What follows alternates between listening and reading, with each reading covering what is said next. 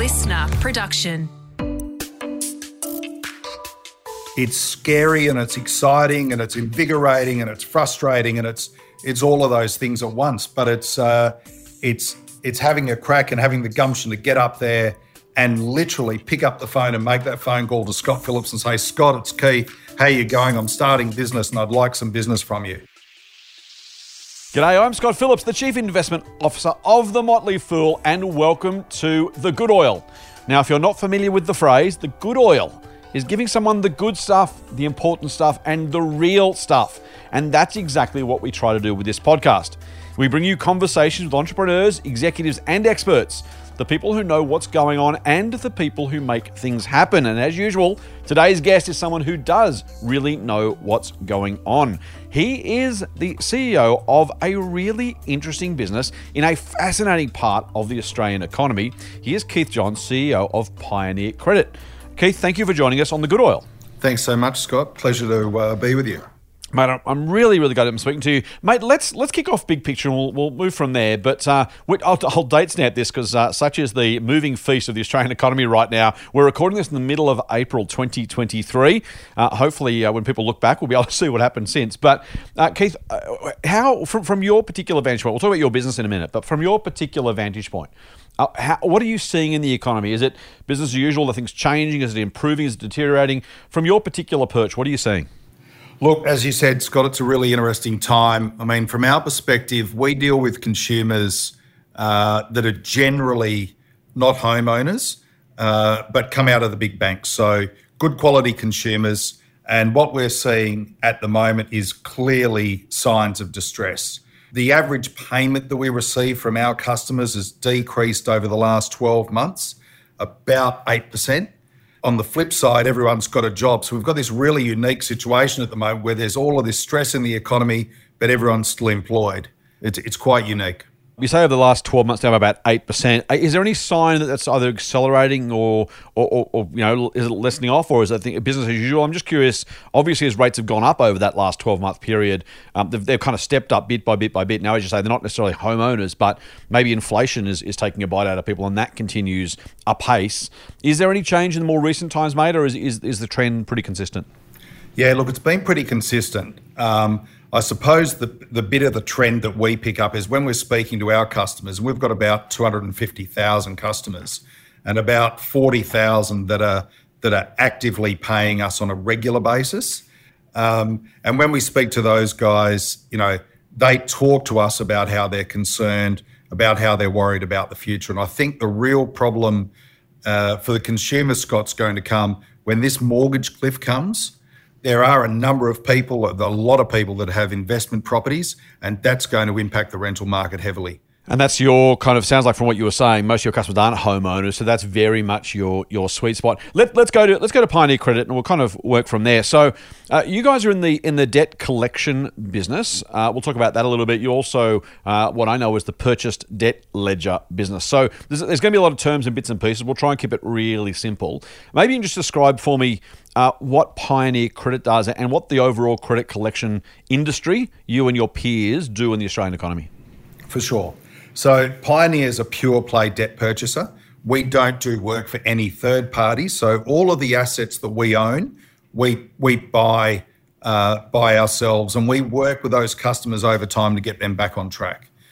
So where we specialise, Scott, is we predominantly buy out of the big banks. We don't buy payday lending or any of those, you know, really lower quality credit products. We're looking for consumers that can get ahead.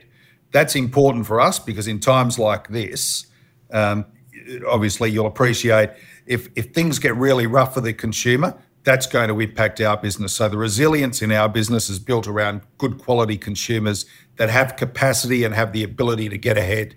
So in terms of the economy, the, the sector is incredibly important. Um, you know, there is it, it spans the breadth of the economy from uh, agencies dealing with small businesses trying to recover two or three thousand dollars at a time, to organisations like ours, like Pioneer Credit, where we invest tens of millions of dollars each year in buying portfolios off the banks. And the reason the banks sell it to us is because we're better at managing consumers in hardship. or suffering some form of financial distress than they are. So, as your readers or sorry, your listeners will will no doubt appreciate, banks are really good at lending money, um, and we're really good at servicing that if you get into some form of trouble. So you talked about purchasing debt versus collecting on behalf of others. And again, I know you're industry a little bit, so I'm going to try and describe it in my words and get you to tell me where I'm wrong, or maybe maybe add some add some color, add some value to it. So if a if a debt is not being able hasn't been able to be collected or isn't being collected by a major institution, in this case a bank, as you said, um, those institutions have two options. They can simply say, you know what, we're going to sell this debt to somebody. I, you know, I owe you hundred dollars. Uh, you, you, you know, I haven't paid you back. You can sell that to somebody else and say, you know what, I'm washing my hands. If you collect it, if you get some money for it, then good on you or you can actually collect on behalf of them where they can use a, a third party organization. Say we will we will try and collect that debt and if we do we'll get a payment or we'll get paid per per effort. Um, so there's kind of i don't know if it's a commission or whether it's a, a, pay per effort but there's those two sides right? One is collecting on behalf of someone else as, a, as an agent. The other is to actually purchase the debt take it over and then see what you can recover. Is, is that is that a reasonable summation of the industry? 100% yep. No that's that's bang on. I think the thing to note though Scott is in the industry now, and we've actually only just seen it last week with the government's announcement on robo debt.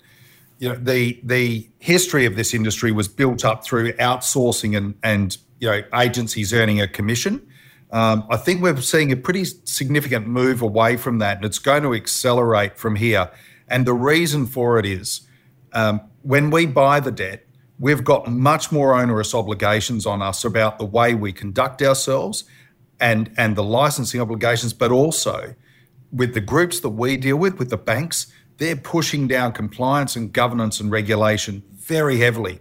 So there's actually much more protection for the consumer in having the account sold to someone like us who has to maintain a, uh, an incredibly high level of standards to keep the uh, keep the relationship with banks and uh, and regulators uh, um, going forward so we can continue to invest in the sector. I want to get back to regulations, mate, but let me let me ask about you, you know plenty, plenty of people listening now will be saying, "What do you mean the banks aren't very good at collecting debts?" I mean, it it's it would seem like, and I'm not I'm not bad mouthing the banks by the way, but it would seem like kind of core core business, right? You, If you're in the business of lending, you're in the business of collecting at the same time. Uh, it would probably surprise a whole lot of people to know, you know, maybe okay, maybe you buy a debt off Telstra, maybe you buy it off a gas company, maybe you buy it from somewhere else. But I would have thought, my listeners would have thought, gee, the big banks, they, they'd be, this would be their bread and butter. Um, why, why is there uh, such a gap or an opportunity for you guys? Why do the banks find it easier to say, you know what, just Pioneer can look after it? So, look, I think the banks are, are good at certain parts of collecting debt. So, if you've got a, a large secured debt whereby, uh, for the benefit of your uh, your listeners, you know, there's there's a mortgage over a company or there's a mortgage over some assets, they're good at managing that. And it's not just about collecting the debt, Scott. It's actually about managing a consumer through it. Banks don't want defaults. They're not looking to, to, to wind you up. They're not looking to harm you. They actually want to get paid and they want you to succeed so you can borrow more money. Yeah, right. Yeah. But at a retail level, across credit cards and personal loans, they're smaller smaller accounts. So our average customer owes about $11,000 per product with us. Okay. And banks aren't expert at that. So what they do is they sell it to someone like us. They trust us. We've been dealing with them for a very, very long time. And then they recycle that capital back into their lending operations, which is what they're actually expert at. Talk to us too about what it means to buy a debt. I mean, again, I, am a bit more familiar with this. I, have held a, a shares in, in, a couple of your competitors at different times in my investing career. Um, the so I, I know a little bit of it, but how do you buy a debt? I mean, just talk us through what, what that looks like and, and, and how the kind of the, the mechanics work.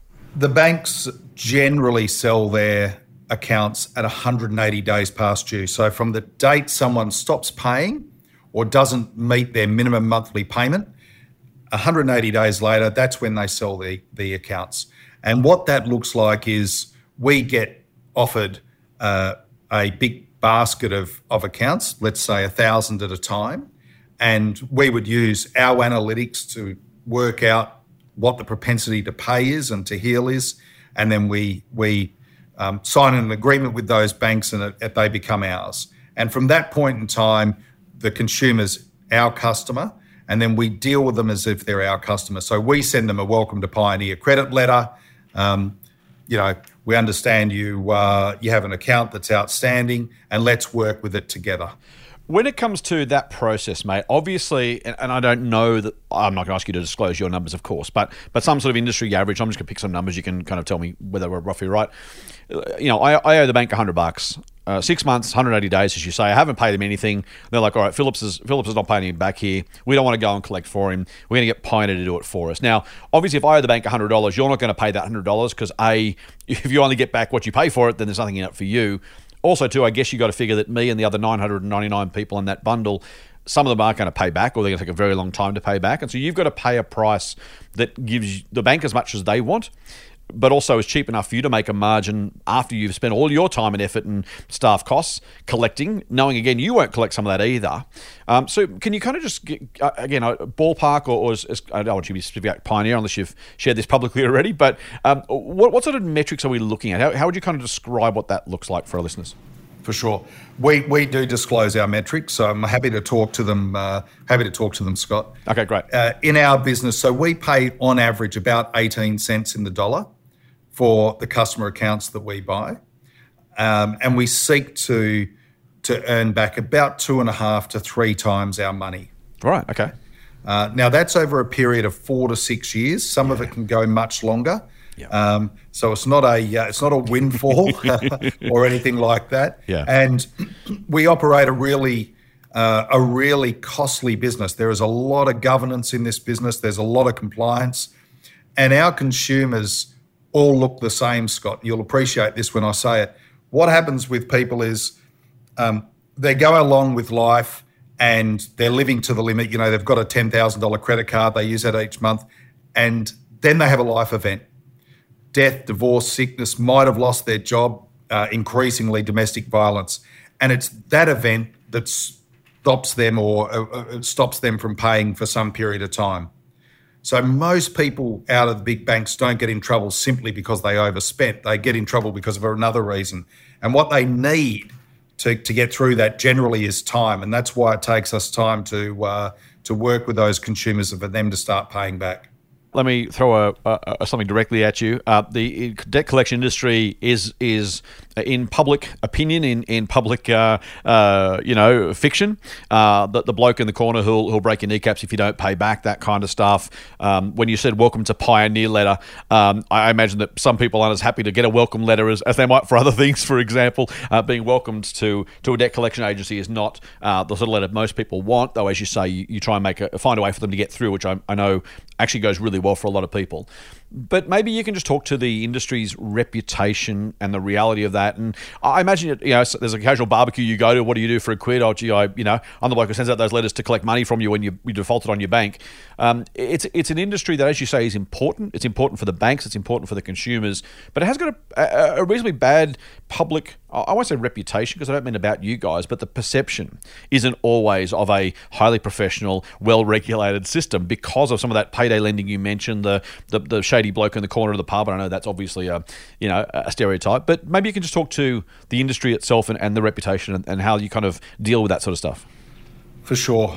Um, without sort of uh, diminishing what you've just said, uh, I think it's true of every industry.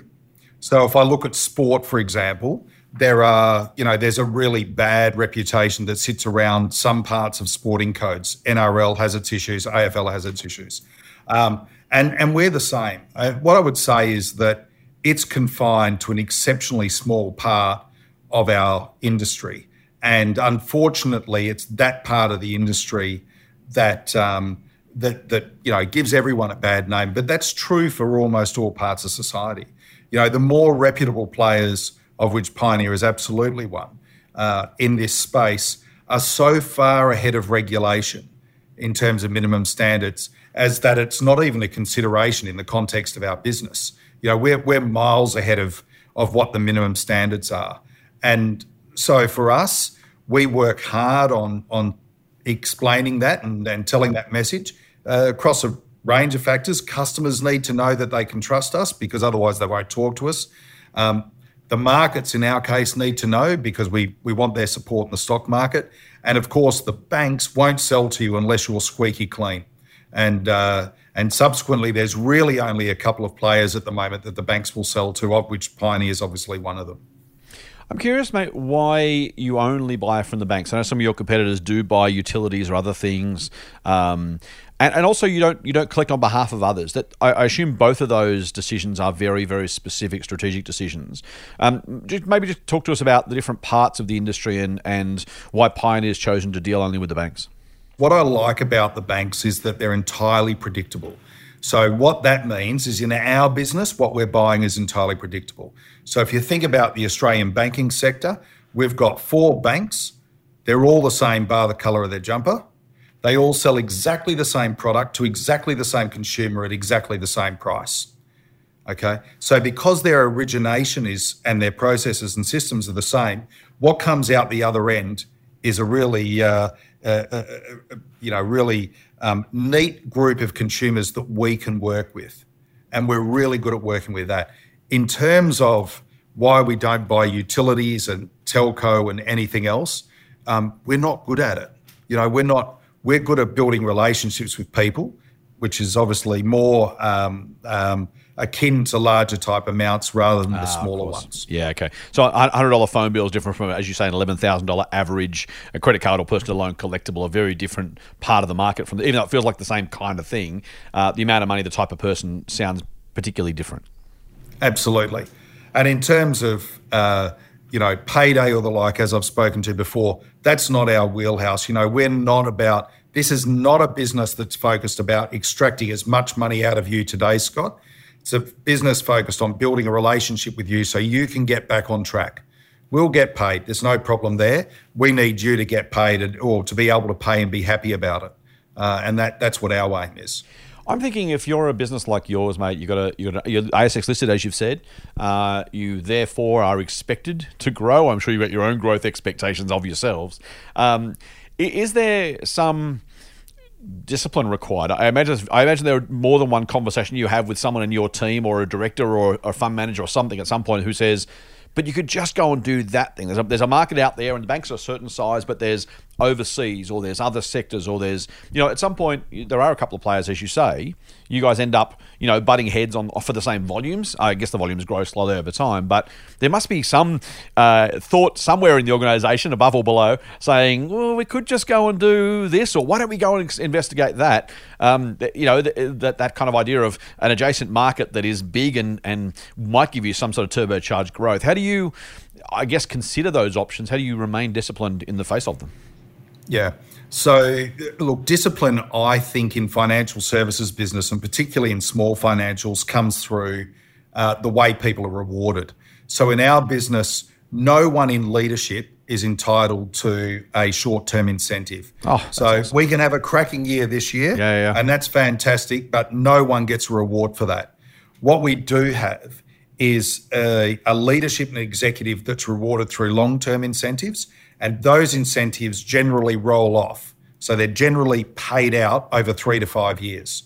So we we've always been like that, and that creates incredible discipline.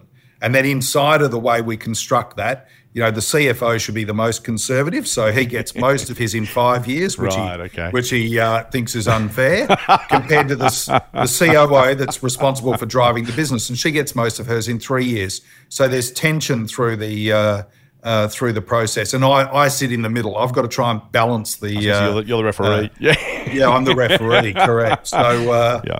that's uh, that that's a that's one way mm. of ensuring that it happens. The other is look, there's plenty of growth in the market for us at the moment. I mean, the non-banks, so the guys that sit just below the banks, who we also deal with.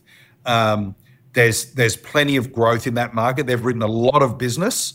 Um, and uh, you know, so there's there's lots of growth for us for the next couple of years. Beyond that, we've we've got plenty of growth opportunities, and they come around how we how we deal with our consumers and the relationship we've got with them. But we're uh, we're a while away from that yet for our listeners, I, I didn't know. I, am not a Pioneer shareholder for the record. I didn't know about the incentive plan. I just want to I just want to call out as someone who's a you know an investor and, an investment advisor uh, in my day job. Uh, having no short term incentive is something that many many many more businesses should do. And having it roll off over three to five years is also something else. I am I, huge, huge credit from me. Um, now a lot of fundies would like shorter term incentives because it means the share price might pop if things go really well and they want to short term trade this stuff. But at the Motley Fool, we're long term investors and I I, uh, that, that, I haven't looked at the details of your plan, but that sort of thing is exactly what I think many, many, many more companies should do. Um, so, mate, just for, for the, for, the, benefit of the listeners, this is exactly the sort of plan you should be looking for from a company you're investing in. Um, and mate, huge, huge props to you and, and your business for doing exactly that because it really does focus on building long-term value. Again, as you say, probably even more important in financial services where you get in trouble more quickly than most businesses can getting it wrong. Uh, but I just, I yeah, I just want to give you give you a wrap and, and again use that as a, a, a teachable moment, as the cool kids say, uh, for our listeners, just to, to make that point as well, because that's exactly if you're a long-term investor, and you should be, um, the sort of the sort of plan, the sort of approach we think that all businesses should take. So congratulations and well done on doing that. Appreciate it. Thank you.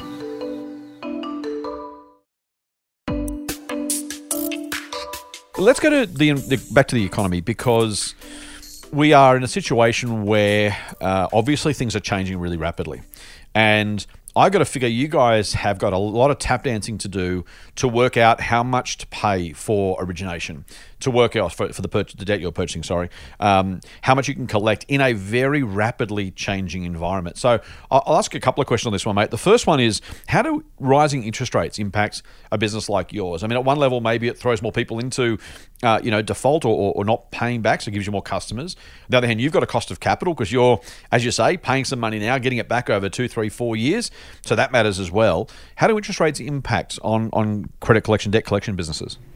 Yeah, so certainly in in our business, I mean, ours is a capital intensive business. Uh, we have a portfolio of some, you know, three hundred odd million dollars uh, as as is what it's carried at, and we've got a we've got a lot of debt that finances that. Uh, so rising interest rates do have an impact on us at a corporate level. Um, so we don't like those, just like no one, no one else likes exactly. them. Yep. Um, on the on the flip side, with the consumer, and, and you know, to your point, Scott, this is what it's really all about. The impact to them is is varied. You know, so we're seeing it come through the increase in rental costs. Um, so that is being impacted by interest rate rises. It's also being impacted by shortage of supply. Um, and we're also reading now, of course, about Airbnb and the actual uh, the impact that's having on the sector, where people are doing short-term uh, rentals. So that's that's uh, that's a big impact. And then, of course, it is the inflationary aspect. You know, it is not all um, driven by supply chain type issues. In fact, very little of it is, of course, now. It was a very convenient uh, um, argument for a long period of time for the government. Uh, but, uh, you know, small business has extra cost in it and uh, and that's part of that is interest rates, and that's really uh, that's really flowing through to the consumer. How, how, do you how do you manage your business in that context, mate? You've got to look forward, I guess, to think about you're buying some debt today, or you bought. Let's go back. You bought debt two years ago. I don't. I, am going to assume, uh, unless you guys are Nostradamus and have a crystal ball that works, unlike mine, you didn't think, gee, you know what? By the time we get to the middle of 2023, inflation will be six and a half percent, and interest rates will have gone from 0.1 to 3.6 um, you know, you have to allow for a range of scenarios, I guess. And then now you're buying debt today, tomorrow, next week. Again, on the same sort of questions of how long does it take to recover and what will things look like by then? How much more likely or less likely are those customers to actually repay the debt? How do you, how do you go about kind of, I know you use analytics to work out how much you think you can collect on an, on an, average uh, debt in an average period of time. This is far from, from average. So we look at a range of things. I mean, uh, the first of all is we look at origination. So, has anything changed about the way someone is originating? Because if they're trying to grow their business simply by lending more money, that's going to mark down the value of it to us. So, are those standards or do they remain? And then, in terms of how we we price our investments, we take, generally speaking, the most negative outlook that we can find uh, from any of the economic forecasters, and there's some pretty negative, uh, yeah, um, negative outlooks there. Yeah. Um, I mean, we we obviously avoid people calling for uh, absolute Armageddon, but but outside of that, we take that and we feed that into our modelling. So we've assumed uh, significantly higher um, unemployment than what we have today. You know, three and a half percent. You know, incredibly low. It's full employment. We've assumed a lot higher than that. Um, we've assumed people will pay less for a longer period of time than what they uh, what they have been in the past. And then, of course, it's the discipline around your investment committee. You know, our investment committee uh, consists of five members of the executive, of which I'm one, and everyone has an equal vote. And if it's not unanimous, then we don't proceed. Um, and when you've got people that've got, you know, almost all of their wealth or, uh, you know, a very significant part of their wealth tied up in this business, uh, that creates incredible discipline about making sure we're investing with the right, uh, in the right consumers from the right originators at the right price. Um, we don't always get it right, Scott. You know that that's that's part of business, but um, but I think having that that discipline and people that are invested alongside your uh, your listeners is is critical. I love that. I love the uh, I love the any any you know any no vote's a no. It gives everyone on the committee a, a veto vote effectively. Um, how do you uh, how do you manage culture in that environment? I, I can imagine there's some.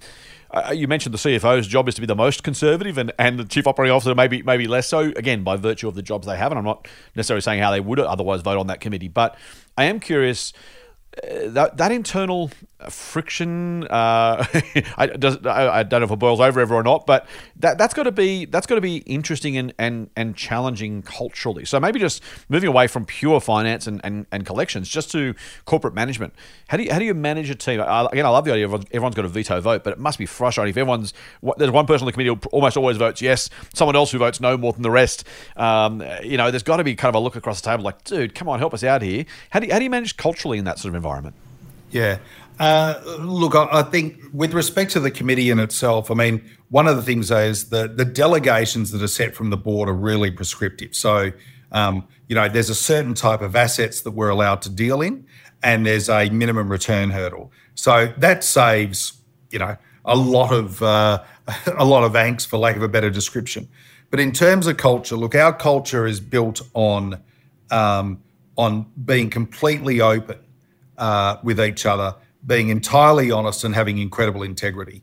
Um, and we spend a lot of time together. I mean, we we you know, like most businesses, I mean, I spend more time with my COO, my CFO, and that team than I spend with my family um, on a daily basis. So we we spend a lot of time together, and we we talk things through. But if you don't have respect going into the conversation, your culture will never survive, and uh, and that's the most important thing.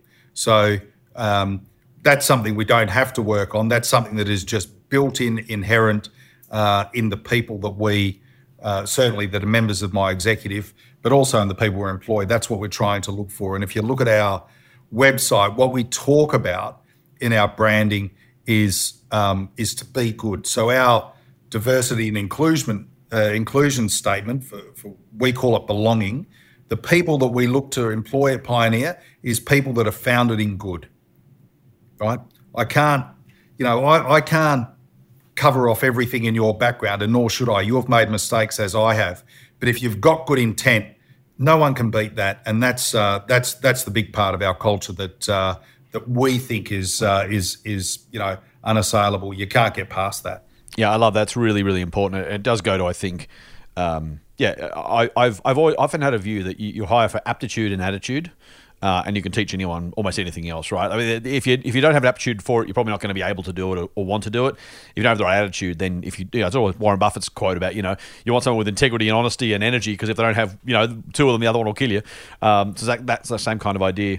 Speaking of Buffett for a second, the insurance industry is fascinating to me. I know you don't insurance, but by, by way of analogy, um, the the pricing uh, can be hard or soft, as they say. I don't know if you use that language in your business. The idea of sometimes you know just the margins are higher, sometimes they're lower, and if you want to play the game, you have to you have to play the game at the given price. Now, Berkshire Hathaway historically has said if price is not good, we're just not going to write the policy. And they have a really significantly fluctuating uh, premium uh, line because they just simply say we're not we're not going to play if we if we can't get a good price, and we're okay with that. We're okay with that volatility. Now, Berkshire gets away with it because it's part of the business, and Buffett's got 60 years behind him to say, uh, you know, trust me, I'm doing this thing.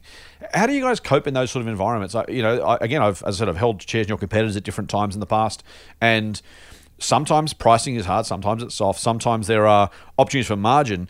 How do you work out whether to you know, I guess in again, you're an ASX listed company, right? You've got to explain to the market why revenue is going to fall or profit's going to fall because we can't get the margins that we want. Or conversely, you have to say, well, margins aren't going to be as great because we want to keep the business flowing. We've got costs to pay. How do you manage that where you don't really control the pricing? Uh, effectively, it's a you know, I've got a saying: you're only as profitable as your least rational competitor allows you to be. Um, how do you how do you manage in that environment?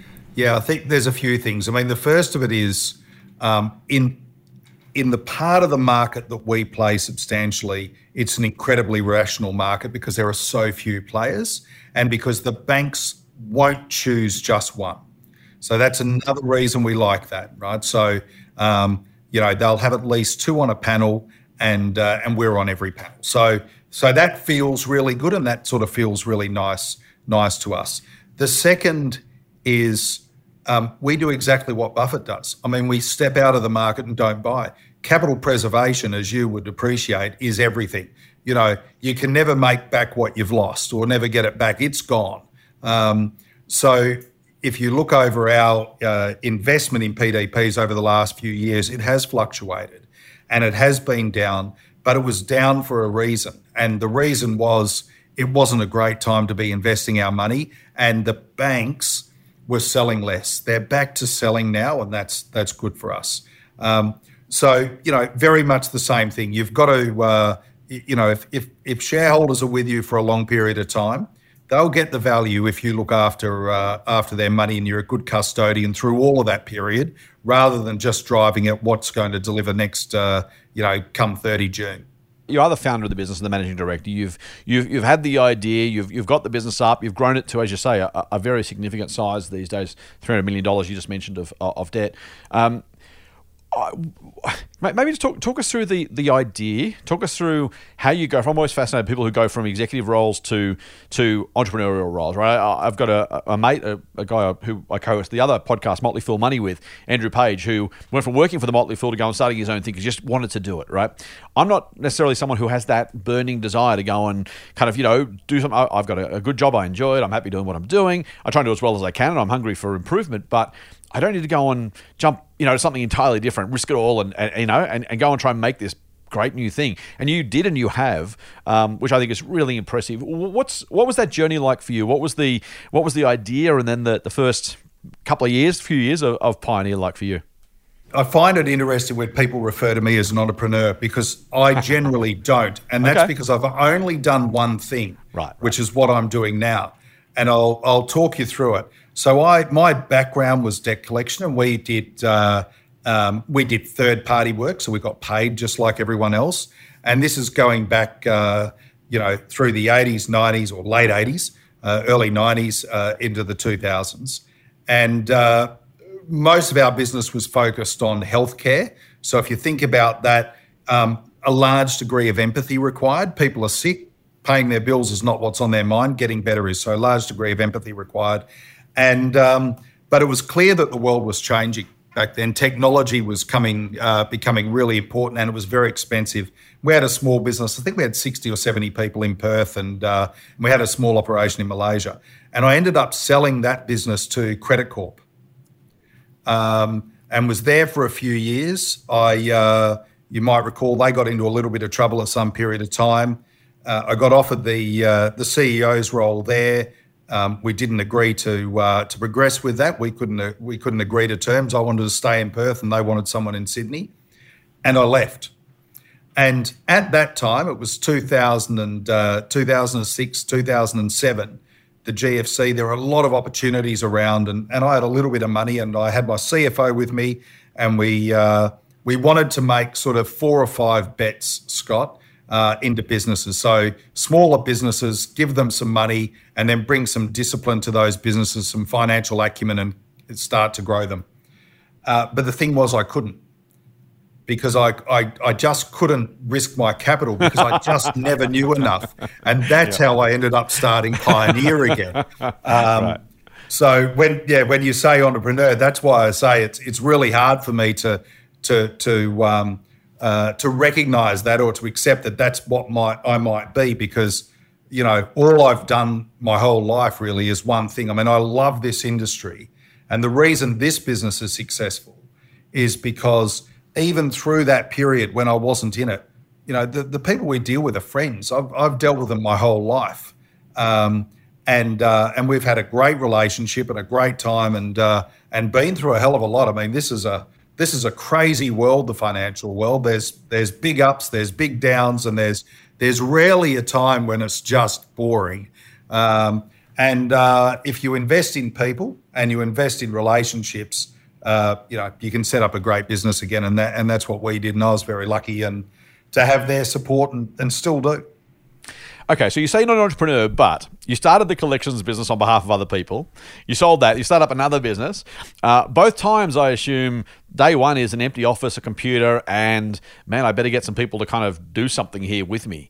Um, that's that. That's the entrepreneurial journey, right? It's, it's, you're not you're not buying an existing business and saying I will buy Pioneer from somebody else and I'll go and sit in the big chair and I'll see if I can improve it. Like, and that's entrepreneurial in itself, right? Uh, any successful CEO has that element of that because they need to. Maybe if you're running, you know, Transurban, you don't need to. Although again, I wouldn't wouldn't say they're not entrepreneurial, but there's still that element, right? So, so maybe take us all the way back. When you started your own collections business in the very first instance, you say, you know what? I'm going to try and make some money for myself. I'm going to run my own business. I'm going to, you know, again, walk into an empty office, put a computer there, pick up a phone and say, well, I got to find some debt. I got to find someone to collect it for me. Uh, I got to get someone to pay the bills. What's that? What's that journey like? Uh, it is the most incredible journey that you'll ever go on. I mean, I think that's true of starting any business. And you're right, it's not for everyone it's it's scary and it's exciting and it's invigorating and it's frustrating and it's it's all of those things at once. But it's uh, it's it's having a crack and having the gumption to get up there and literally pick up the phone and make that phone call to Scott Phillips and say, Scott, it's Keith. How you going? I'm starting business and I'd like some business from you. Um, and you get a lot of no's. But uh, then you get the one yes, and it's like hitting the perfect golf shot. You know, it keeps you coming, keeps you coming back tomorrow um, because you got the one yes. And if you uh, if you work hard enough, um, there's lots of yeses out there because people want to deal with with with good businesses and and Australians are amazing people. I mean they they want to give the new guy a go. Uh, you know, it's one of the it's one of the things we talk about at Pioneer today is how do you stay fresh, relevant, excited uh, to be dealing with that person that you've been dealing with for the last ten years because they want to give the new guy a go and we need to keep winning their support because we're not the new guy anymore. I want to finish with a couple of questions uh, about about uh, Pioneer, and then we'll get to our favourite questions at the end, Keith. Um, uh, let, let, me so let me start with the company itself. Um, you guys remain uh, earnings negative. You're, you're, making losses the last few years. Um, obviously, hoping to to grow or turn that around or both.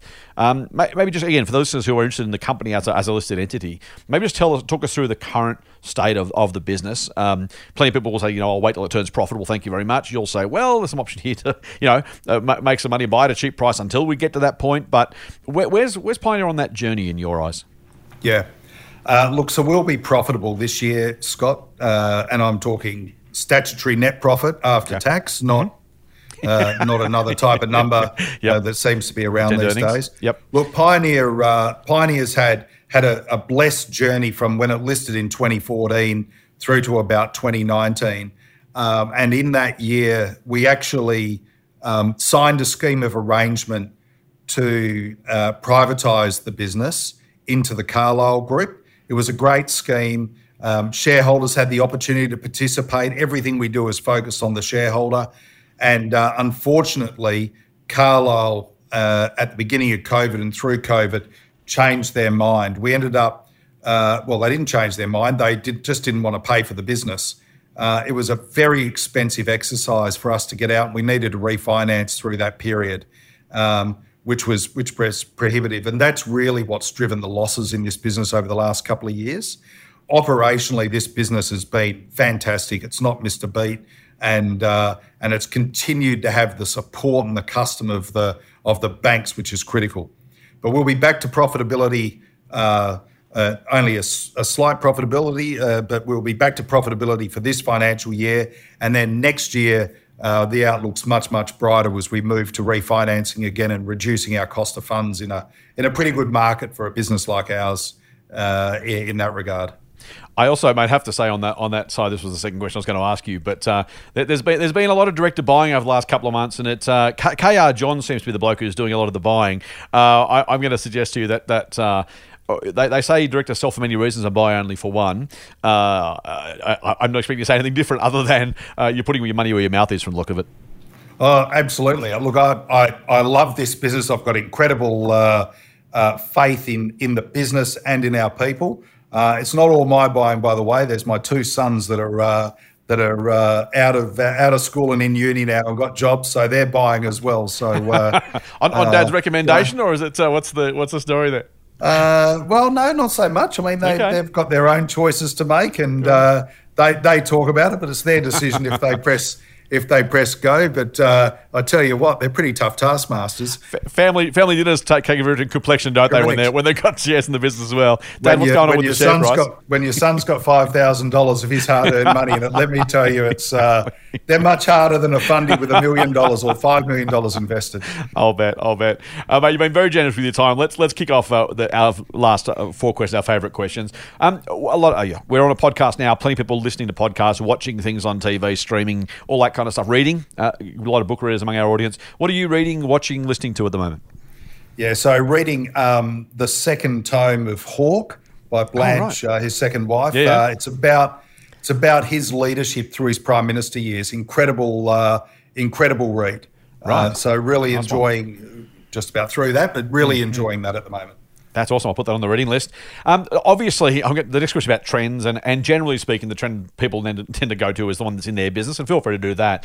Um, but what trends are you watching moment? What are you seeing out there? What's what's going on in your business or or around the world that's kind of captivating you?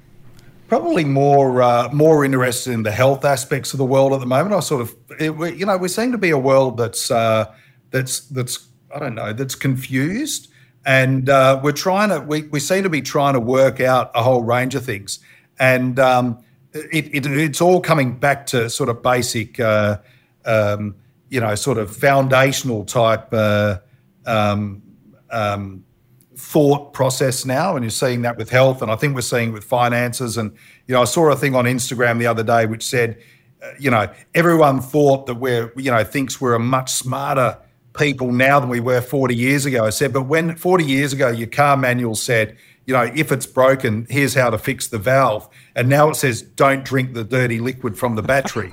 you know, are we really that smart? So, uh, you know, uh, yeah, it's, it's, sort of this really, uh, you know, this yeah. broad consumer shift, I think, back to foundational type thinking.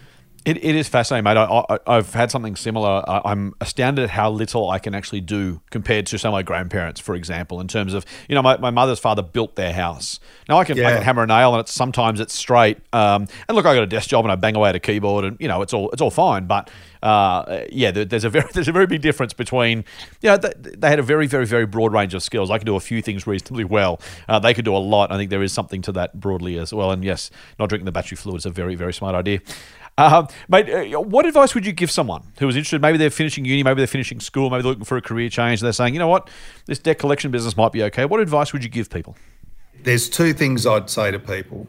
The first is the world's a magnificent place.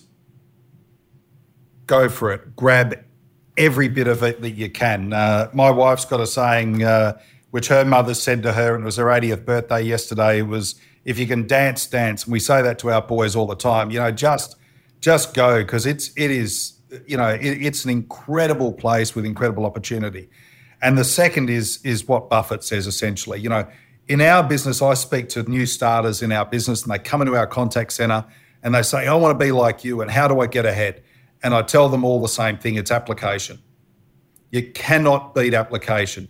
If you work hard, you put your mind to it, you will learn what you need to learn, and you'll be more successful. And and, uh, you know, we've all got so many resources available to us.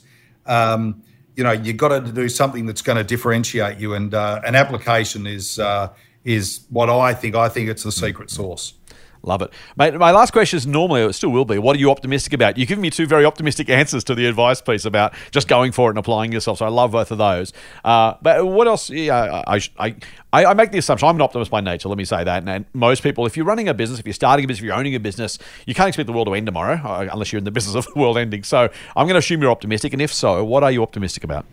Yeah, look, I am, I am an optimist by nature as well. And, uh, um, I'm optimistic about everything, Scott. I mean, I like I just said, I I think the world's an incredible place. I think we've you know we've come through a tough period. I think we're going to look back on that and go, you know, we built some resilience in our young people through that. We built some understanding that the world's not perfect all the time, and and we built some uh, we built some hope and all of those things. And I, I you know I'm incredibly excited by. Uh, by what's in front of us as a society and uh, and our young people. You know, I've got two boys, 18 and 20, and uh, watching them with their mates and trying to work out what they want to do and how to get ahead is just uh, it's incredibly exciting. So uh, yeah, the world, the world.